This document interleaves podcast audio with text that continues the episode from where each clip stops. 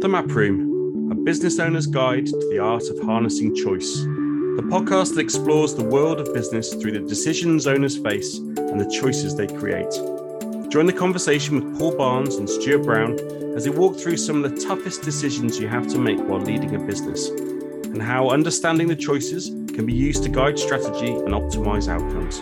Brought to you by MAP and a host of special guests. We're back in the map room with the second half of our chat with Adam Downes, founder of Pura Vida. Okay, let's let's maybe turn to the thing that I suppose uh, is the obvious um, conversation. And you've mentioned there about building an asset and creating the asset with your business. Uh, and that's probably the question we get asked the most, which is around exit planning. So let's maybe talk about that as the obvious one.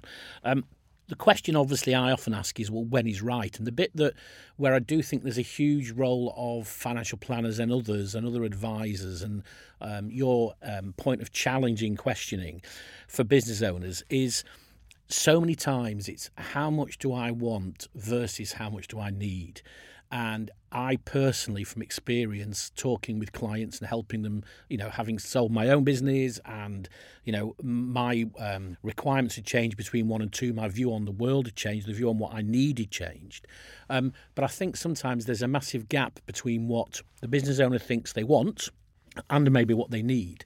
Um, um, so, and I think that you know planning has a massive part to play in that. And I don't think there's enough work done, and I don't think there's enough thought done to how much do I need? Because God forbid you sell that asset under value. Not, I don't mean under the value that you got for it for that day, but you know, let's put it bluntly, you run out of that cash to, to, to have that lifestyle, or you retain that business for X many years longer than you needed to to find out that actually you could have afforded the life you wanted five years earlier. So, uh, where do you see financial planning fitting into the, the sort of the should we say the asset disposal, the the, the business exit? The starting point with this, as always, is the goals.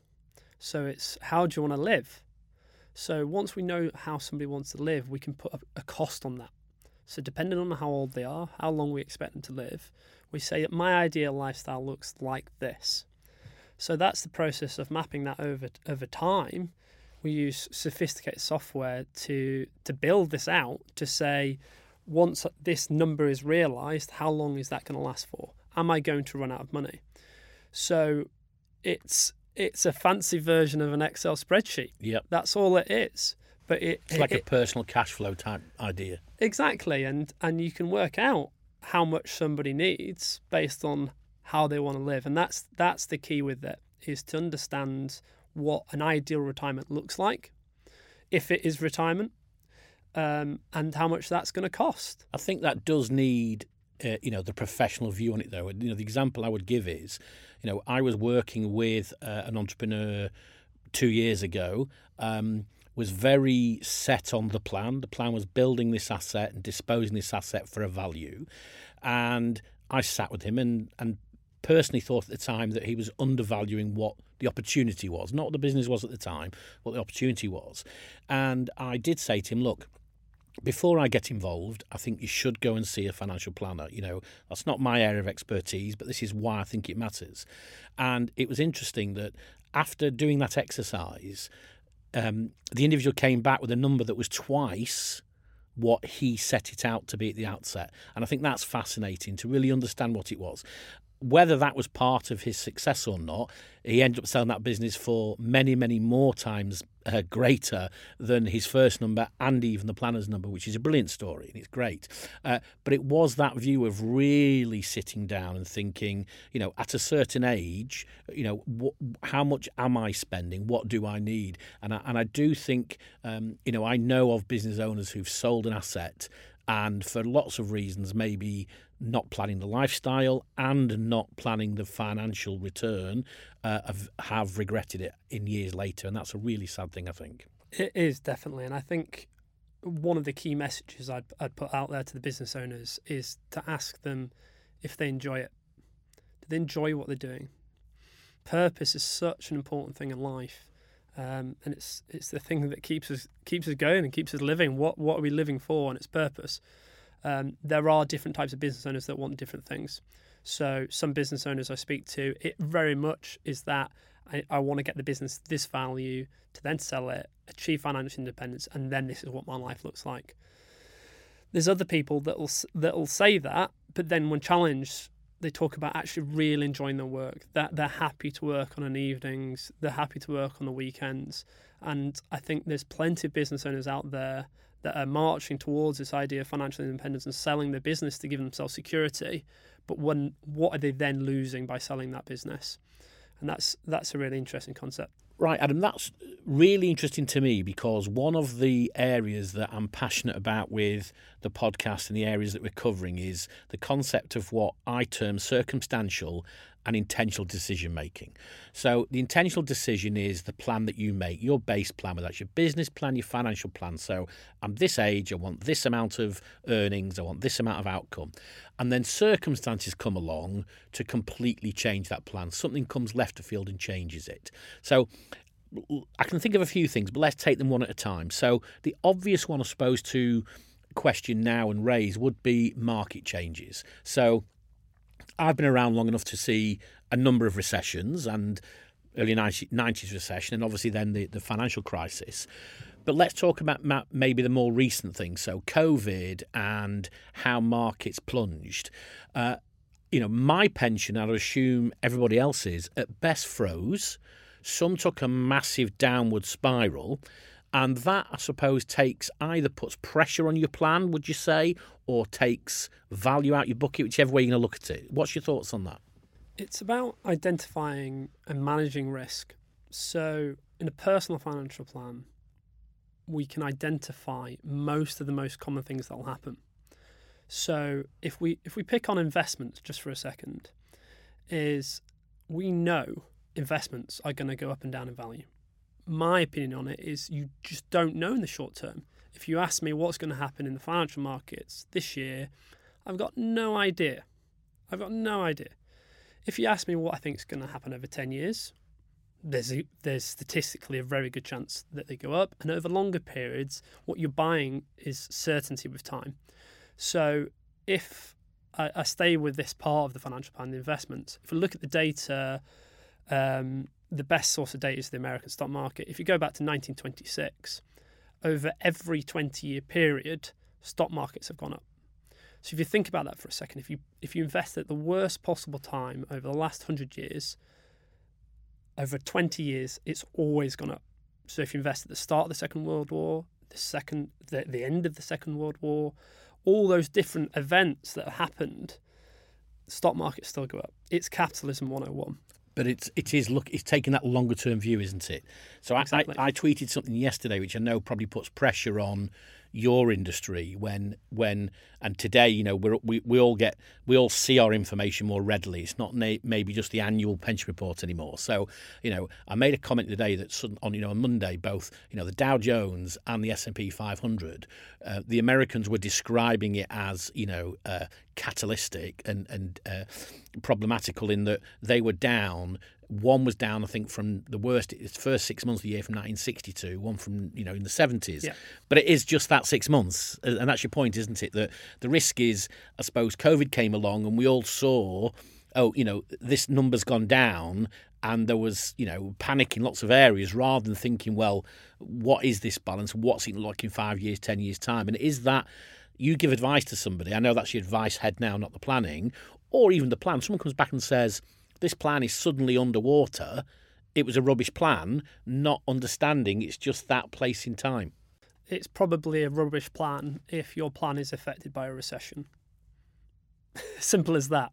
Because uh, as a financial journey, we know we're going to go through multiple recessions. How do you combat that then in a plan? You know, what what would be a real example of what a listener should maybe consider if they've got a plan?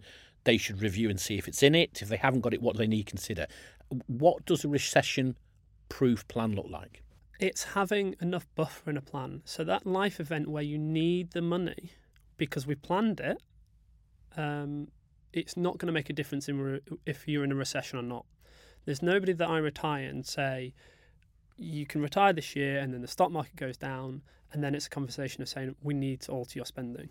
If if something were to happen in the plan that fundamentally changed, we could adjust the plan in retirement as an example. For those people that are building assets over time, it's your friend, this volatility. Risk and reward is linked. Um, this is what we'll see with business owners. It's likely for business owners the highest return of any asset they'll ever own is probably their business. But the, the risk is immense. There's a chance that business goes bust, and that's the reality, unfortunately. When we're looking at personal financial planning, we look to mitigate that by investing globally across the entire stock market um, and only accepting the level of volatility that your plan can accept. So, someone that's investing in their 20s should have a different investment approach than someone that's approaching retirement. There's other risk in plans as well. It's not just, in some ways, the volatility in the stock market is not a risk in a lot of people's plans. It's, it's other more significant events. So, when we look at uh, health, it's it's something that prevents us from working, even in the event of death. And those those are the risks that really alter someone's financial plan. But we're aware of those risks. So it, in those in those terrible events, we want to arrange our someone's affairs so that the people they care about are looked after.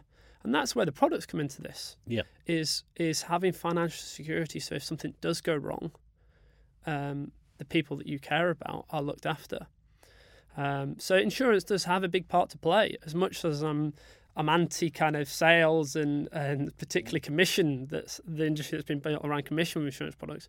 They're a brilliant use. Uh, they have a brilliant use in a financial plan to give that that security. So, it, it I think it's a lot simpler to financially plan someone's personal affairs than it is the business because there's a lot more unknowns and there's a lot more risk involved with the business with the financial plan. We're planning over decades. Again, with an example of, of retirement planning, is that someone is going to be using their, their life savings, the assets they've accumulated. They're going to be using it over many, many years. It's not a case of, okay, I retire and then I need to access all this money.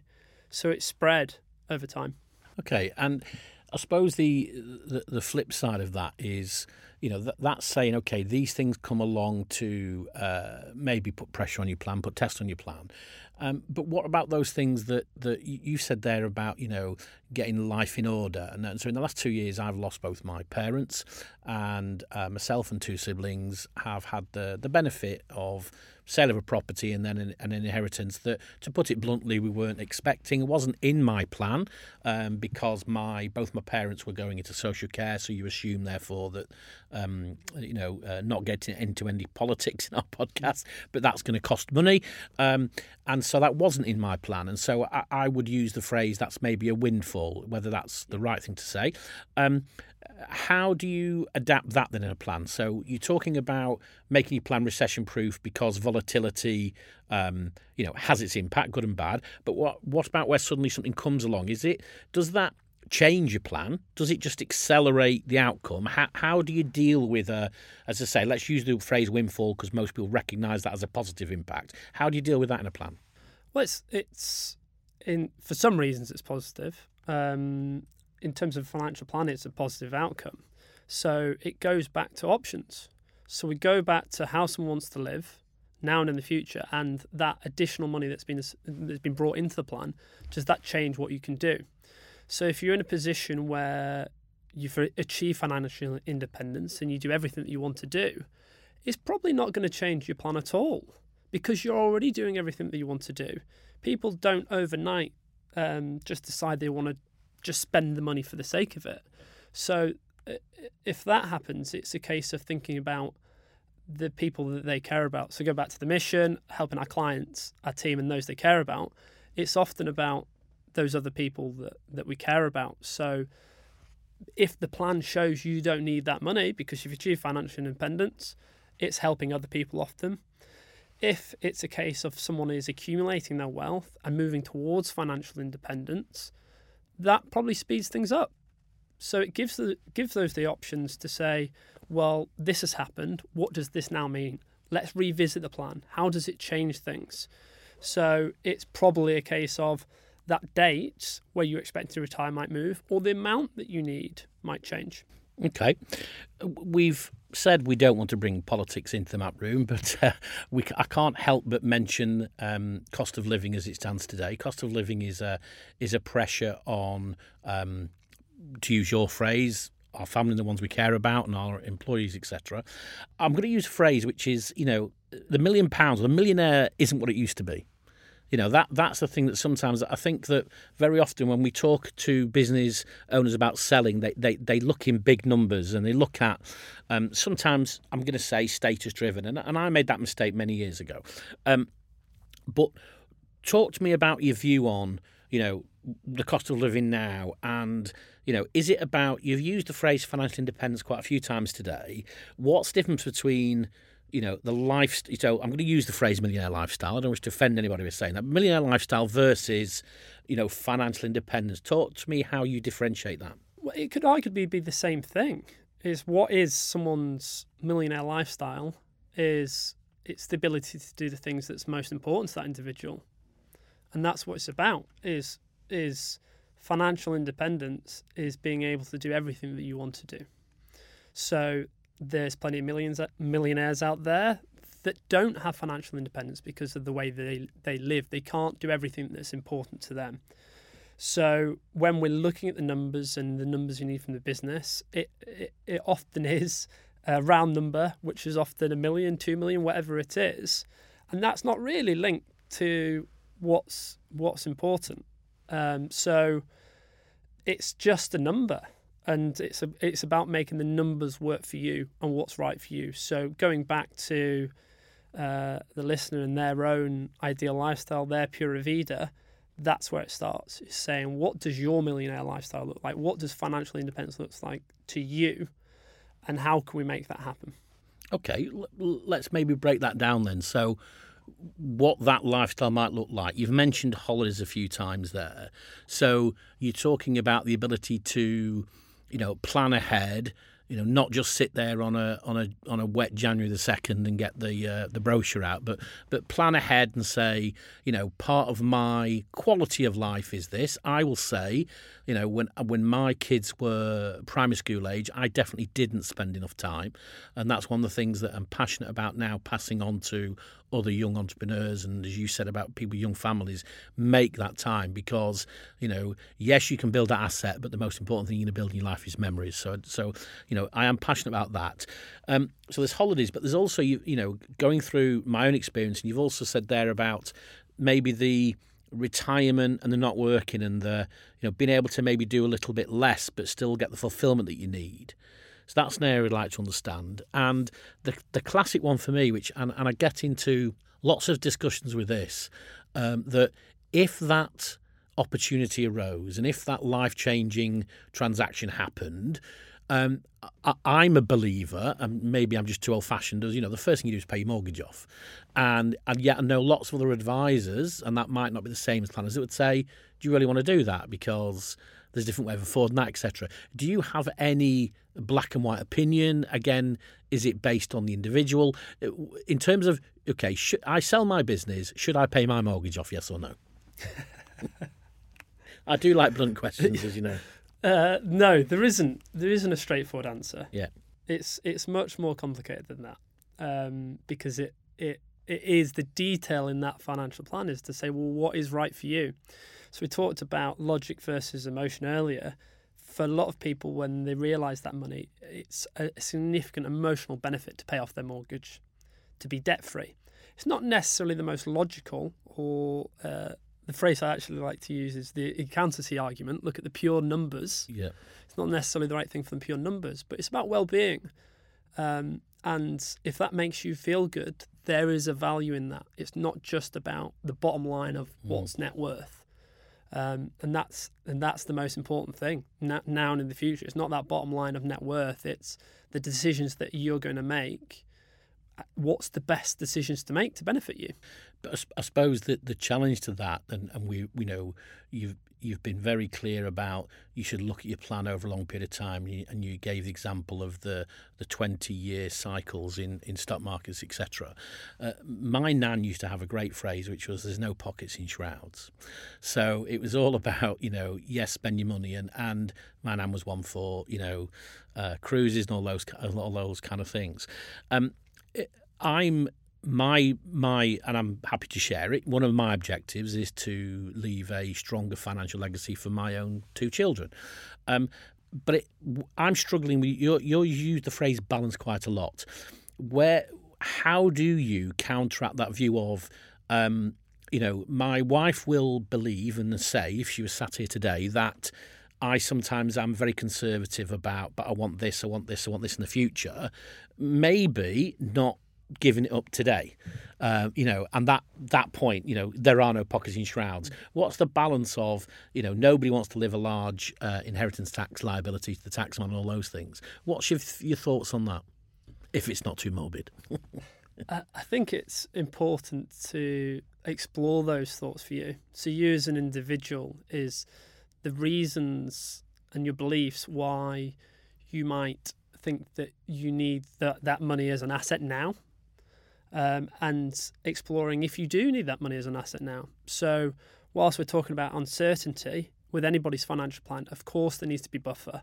There needs to be, with any of the projections we make or forecasts, it is built on assumptions. But then there's a point that it's reasonable to say, I'm planning everything that I want to do. It's this is how much everything's going to cost. These are some additional things that might come up there's a buffer in there. I might want to spend, I might change my mind in a few years and want to spend two hundred thousand pounds on a an apartment in the in the south of France because I wasn't planning that, but now I do. So it's it's that idea of saying, let's build the financial plan for financial independence, and then having plenty of buffer in there to say, well, all these other circumstances might happen, have that covered, and then what's left. So we can talk about well, what's the exact number that we need. I don't look at it that that bluntly and accurately because there's as much kind of art as there is science to financial planning. But there is a point that's reasonable.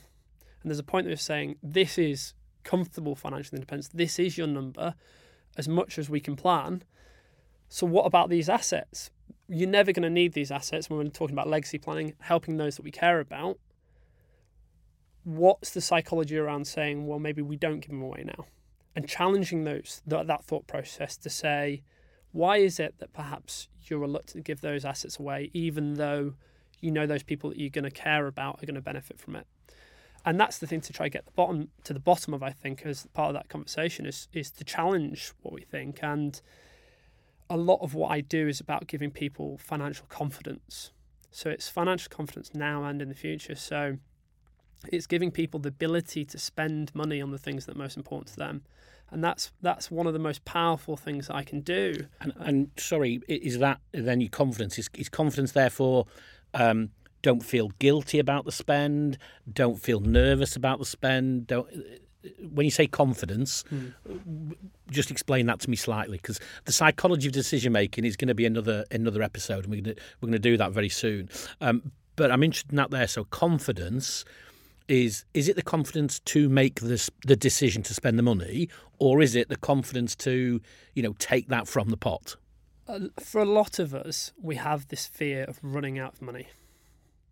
So i think it's something that, that drives me in business is to achieve that financial independence. What what if it all goes horribly wrong? I've got this this thing to rely on. Um, it once we achieve financial independence it's about us really believing in it, and and that's important. So, working with a financial planner helps you reassess that plan on at least an annual basis to say you remain in a great position, do everything that you want to do, um, and that that challenges our psychology, and it can. I see it with most people when they retire. It takes a couple of years to get used to it. So we're years and years of of kind of working and saving, it sticks with us. Mm. And then it's really quite hard to spend money. For the people that I I work with that are now retired, at least half my conversation, half the time we spend is uh, talks about spending it and how we're going to spend it, and hopefully giving the people the confidence when, once I leave that meeting because we've looked at this robust plan, mm. we've talked about what can happen in the stock market, we've talked about what can happen with inflation, we've talked about interest rates, I've shown them all these different scenarios, stress testing the plan to say there's nothing to worry about. Trust the plan, in essence. Go do those things that are important. When we're talking about legacy planning, it's it can be really powerful to help people plan their legacy whilst they're still alive and see the people mm. that they want to benefit from that money benefiting from it in their lifetimes. So it's it's this thing that it's spending money on the things that are most important to us. I'd like to bring that back. Just something there, which I think is really important, is you know I'm now uh, 55 and I'm in a position where sadly I have lost friends, which is you know you don't expect. I, I said about losing my parents, but I've lost friends, and you know I would say to everybody, you know, don't leave it too late. Don't don't a bucket list should not be something that you're trying to cram in, um, and maybe that's part of this phraseology of create this pathway. Maybe get that bucket list going, and as you say, don't wait until you've say, you know what, I've not been to Disneyland or, with my grandkids or whatever it is you're going to do. I suppose that's part of it. But I, I, I passionately believe now, and I do say to people, um, I was speaking to um, somebody yesterday about uh, a potential plan on something who's ten years younger than I am. And I said, look, the one thing, please trust me, that 10 years is going to go by like you have never understood and believed. Uh, you know, it's a bit like dog years in reverse. The older you get, every 12 months seems shorter, but, but you know, don't leave it. So maybe, you know, I'd like to probably finish today by talking about your views on some practical steps. We like to try and leave the listeners with something that they can take and put back in their either their business or their life to say, okay, you started by saying, we started this conversation by you saying, understand what's really important. So, what questions or context would you give to some people to say this is what I think you need to consider, um, and, and, so it doesn't become your last minute bucket list? Okay, so I'll start with probably something that's not going to seem very practical, even though we're looking at practical steps, is to ask the listener to think about how they'd live their life if money wasn't an object, i.e., they played the Euro Millions and they won that, that winning ticket. You've got £100 million in the bank. What would you change? How do you live your life?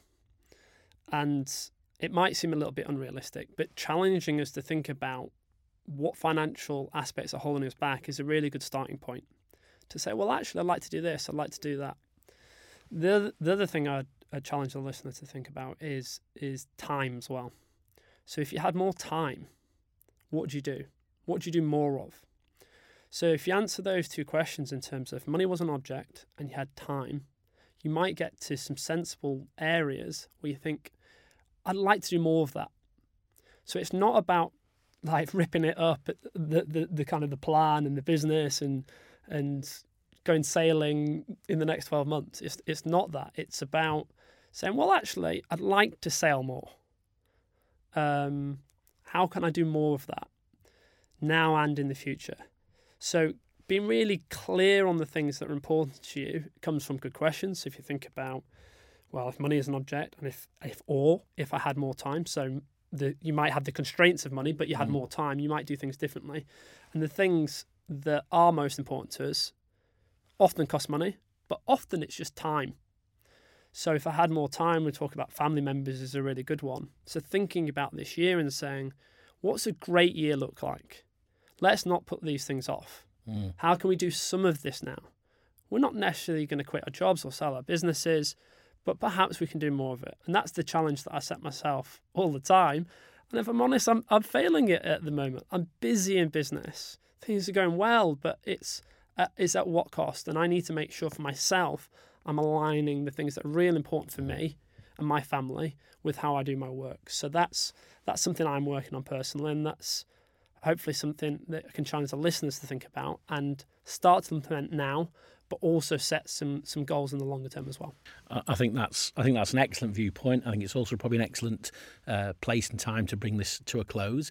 I think one thing we have seen um, through uh, the pandemic period is business owners exactly that challenging their whys. Why am I doing this? You know, it was about team. Now I can't meet my team. We're all working from home. It was about, and I think actually business owners then maybe being forced, which is not a bad thing, to spend more time at home has made them think about that. But we've had so many clients that are challenging or asking, what do I want to do this for? What is my fulfillment? So I think that's a really uh, interesting place to finish. So all it really uh, leaves me to say is obviously thank you, Adam. I think it's been a great conversation.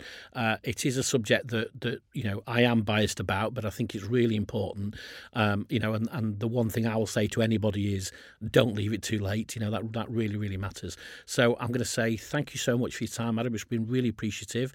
Um, for everyone who's taken the time to listen to us, thank you, and we will see you again soon. Bye for now. The Map Room has been brought to you by MAP, the outsourced finance function for digital agencies. Subscribe via your usual podcast app to never miss an episode.